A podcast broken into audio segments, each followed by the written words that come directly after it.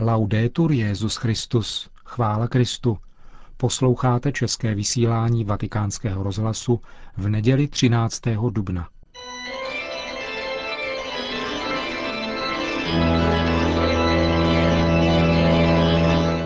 Církev a svět. Náš nedělní komentář. Připravil Milan Glázer.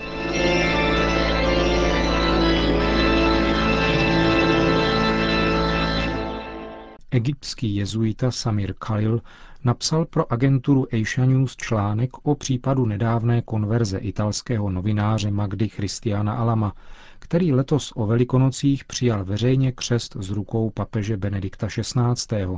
a který prohlásil, že je třeba přemáhat strach a nebát se říkat pravdu o Ježíši také muslimům. Samir Khalil v článku nazvaném Kritizovaná konverze píše – za sebe musím říct, že nastal čas, kdy je třeba učinit konec libovůli a násilí muslimů, kteří nerespektují svobodu náboženského rozhodnutí. Existují tisíce muslimů, kteří se obrátili na křesťanství a jsou nuceni skrývat svou novou víru ze strachu, že budou zavražděni islámskými extrémisty. Samir Khalil, který je stejně jako Magdi Alam původem egyptian, je papežem uznávaný islamista a ve svém komentáři o křtu tohoto nového konvertity vypráví několik svých zážitků, které potvrzují jak dramatickou situaci konvertitů z islámu, tak i postoj všeobecné rezignace, který na mnoze přijala katolická církev v muslimských zemích. Před pár lety jsem byl v Maroku, píše Samir Khalil. Byl jsem na návštěvě u jednoho 35-letého arabského profesora, abychom mluvili o evangeliu a o Kristu. Po půl hodině jsem mu musel říci, že žasnu nad jeho znalostí křesťanských pravd. Odpověděl mi, že už 14 let žádá o křest. Nejprve jsem myslel, že se přeřekl. Pár hodin na to jsem se však setkal s biskupem a malou komunitou kněží, kterým jsem tuto epizodu vyprávěl, a zeptal se jich, zda je to vůbec možné 14 let odmítat udělení křtu. Jeden z kněží mi rozhodně odvětil, že je správné to odmítat, protože přece nemá smysl produkovat mučedníky. Poté, co mi vysvětlil své výhrady, rozpředl onen kněz svou Filipiku o tom, že jsem nepochopil druhý vatikánský koncil, podle něhož všichni mohou být spaseni i v jiných náboženstvích a tak dále. Odpověděl jsem mu tedy, že kněz nemá právo odmítnout udělit křest. Pokud muslim žádá o křest, je možné jej upozornit na nebezpečí, kterému se vystavuje a varovat jej, ale nelze mu jej odepřít, protože jeho rozhodnutí přichází z Ducha Svatého a on je svobodný, je to jeho volba. Když jsem z této návštěvy odcházel, biskup mi děkoval za to, že jsem vyslovil svá upřesnění.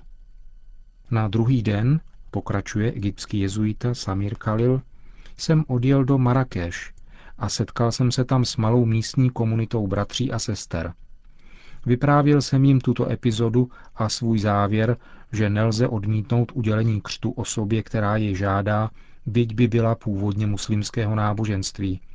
A všichni mi s velkým nadšením aplaudovali a říkali, že se sami snaží již léta zbližovat s muslimy, ale kněží nadále odmítají udělit křest tomu, kdo je o to požádá. Výhrady přitom vysvětlují obavami, že muslimové pak jako odvetu nechají zavřít křesťanské školy a způsobí organizační krizi celé misie. Jindy, pokračuje egyptský autor, jsem po obřadech Velkého pátku zavíral bránu kostela, když ke mně přišli tři muslimové ve věku 20 až 25 let a žádali, jestli mohou vstoupit. Jejich zvědavost je přivedla k mnoha otázkám, týkajících se budovy kostela, zakrytého kříže a samotného křesťanství. V jednu chvíli pak přišel farář a mladíky vyprovodil ven, přičemž mi sdělil, my nemáme právo mluvit s nimi o křesťanské víře. Toto všechno jsou velmi závažná fakta, protože kromě toho, že ukazují na cenzuru muslimských zemí vůči křesťanským misiím, ukazují také na určitou autocenzuru ze strany samotných křesťanů, o níž mluvil Magdi Alam ve svém dopise. Myslím si tedy, pokračuje Samir Khalil, že papežovo gesto chce říci, že poslání církve je všeobecné a má být explicitní také směrem k muslimům. Jinak bude křesťanská misie brzděna oportunizmy. Například se nekřesťanům radí, aby nepřijímali křest a snažili se vytvářet spojení se svou kulturou. Také kardinál Newman, když byl ještě anglikánem, se kdysi domníval, že je takovým mostem. Avšak kdo se rozhodne učinit úplný a explicitní krok příslušet k církvi, musí učinit to, k čemu je volán ze svého nitra. V souvislosti s článkem egyptského jezuity Samira Kalila se mohou vybavit také slova kardinála Giacomo Biffiho, který v jedné své promluvě těsně po 11. září 2001 prohlásil Pán nám dal přesný pokyn, který nepřipouští žádný dispens. Jděte a hlásejte evangelium všemu tvorstvu. On nám neřekl, hlásejte evangelium všem, kromě muslimů, židů a dalajlámy.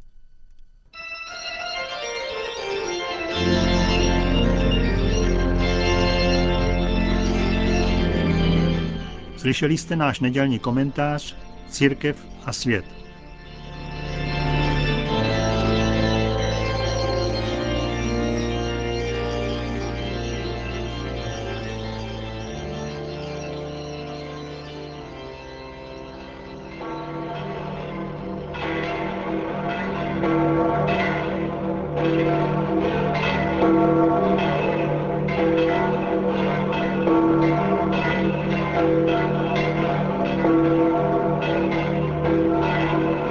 Několik desítek tisíc lidí přišlo dnes na náměstí svatého Petra, aby si vyslechli pravidelnou polední promluvu svatého otce, která byla jeho posledním veřejným vystoupením na italské půdě před jeho cestou do Spojených států amerických, která se začíná tento týden v úterý a končí příští pondělí.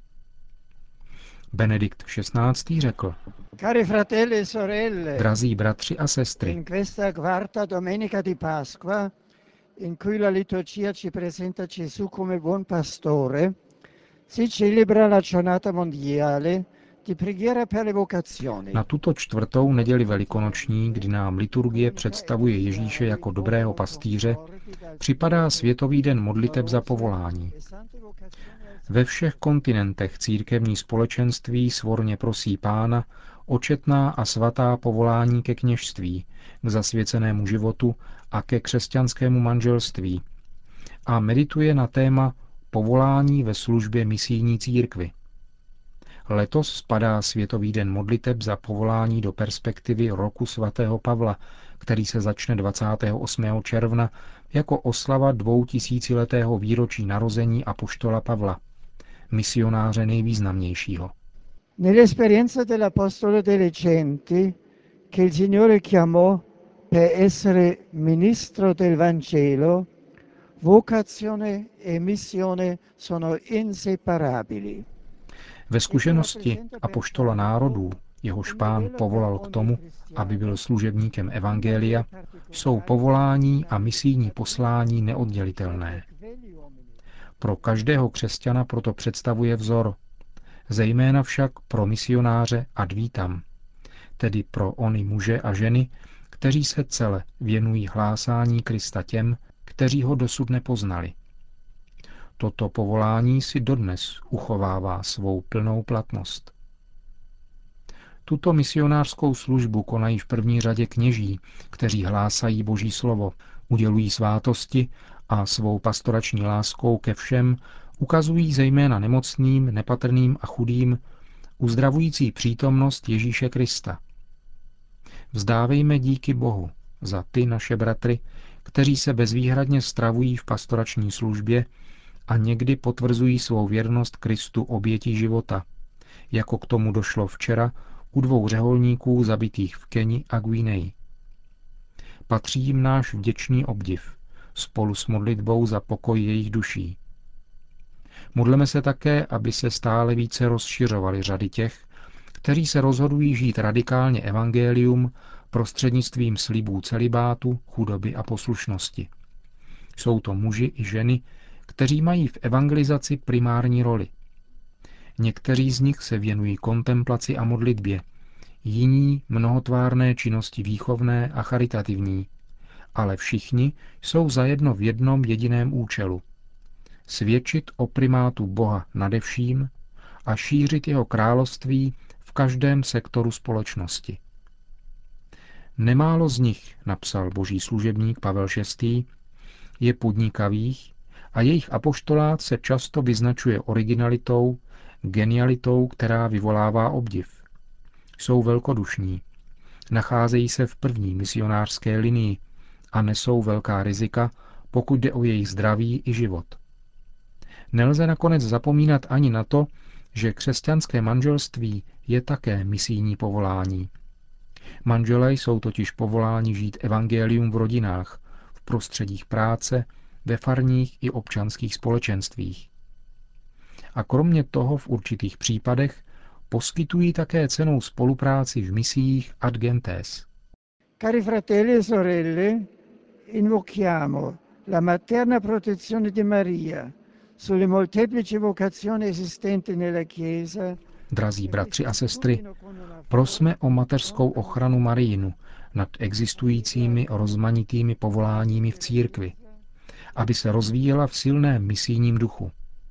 Jí, matce církve a královně pokoje, svěřují také zvláštní misijní zkušenost, kterou budu prožívat v nadcházejících dnech své apoštolské cesty do Spojených států amerických a návštěvy v sídle Organizace spojených národů. Prosím i vás všechny, abyste mne provázeli svou modlitbou.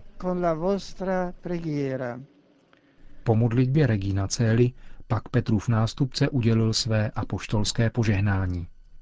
Sit nomen Domini benedictum, ex hoc nunc edusque in seculum, adiutorium nostrum in nomine Domini, qui feci celum et terram, benedicat vos omnipotens Deus, Pater et Filius et Spiritus Sanctus. Amen.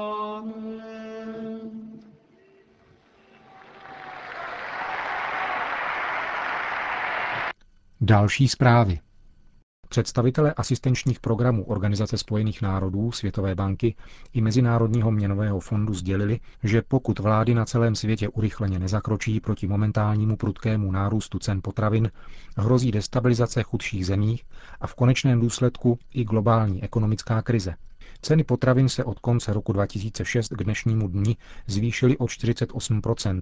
To je obrovský nárůst a může smazat veškerý pokrok, jehož jsme dosáhli v boji se světovou chudobou, prohlásil výkonný ředitel Mezinárodního měnového fondu Dominik Strauss-Kahn. Tisíce, statisíce lidí budou hladovět. Děti budou trpět podvýživou a ponesou následky celý život, řekl šéf fondu novinářům po sobotním zasedání jeho řídícího výboru ve Washingtonu. Není to ale jen humanitární otázka, dodal s poukazem na to, že problém může vyústit v obchodní nerovnováhu, která se promítne i do vývoje ve vyspělých zemích. Počet zemí, kde lidé vyšli do ulic vyjádřit svou frustraci ze zdražování a nedostatku základních potravin, začíná rychle narůstat. Protesty, místy i násilné, jsou hlášeny z mnoha zemí Ázie, Afriky i Latinské Ameriky. V řadě rozvojových zemí utratí lidé až tři čtvrtiny svého příjmu za jídlo. Když vzrostou ceny základních potravin, je to pro ně těžká rána, vysvětluje prezident Světové banky Robert Celik. Proto byl na začátek června svolán do Říma, kde sídlí organizace OSN pro výživu a zemědělství summit, který má potravinovou krizi řešit.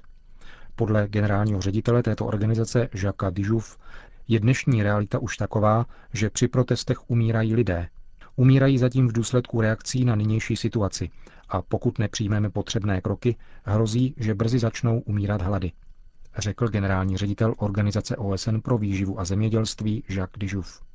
V poslední situační zprávě o stavu potravin Fondu pro výživu OSN se konstatuje, že potravinová krize bezprostředně hrozí 37 zemím.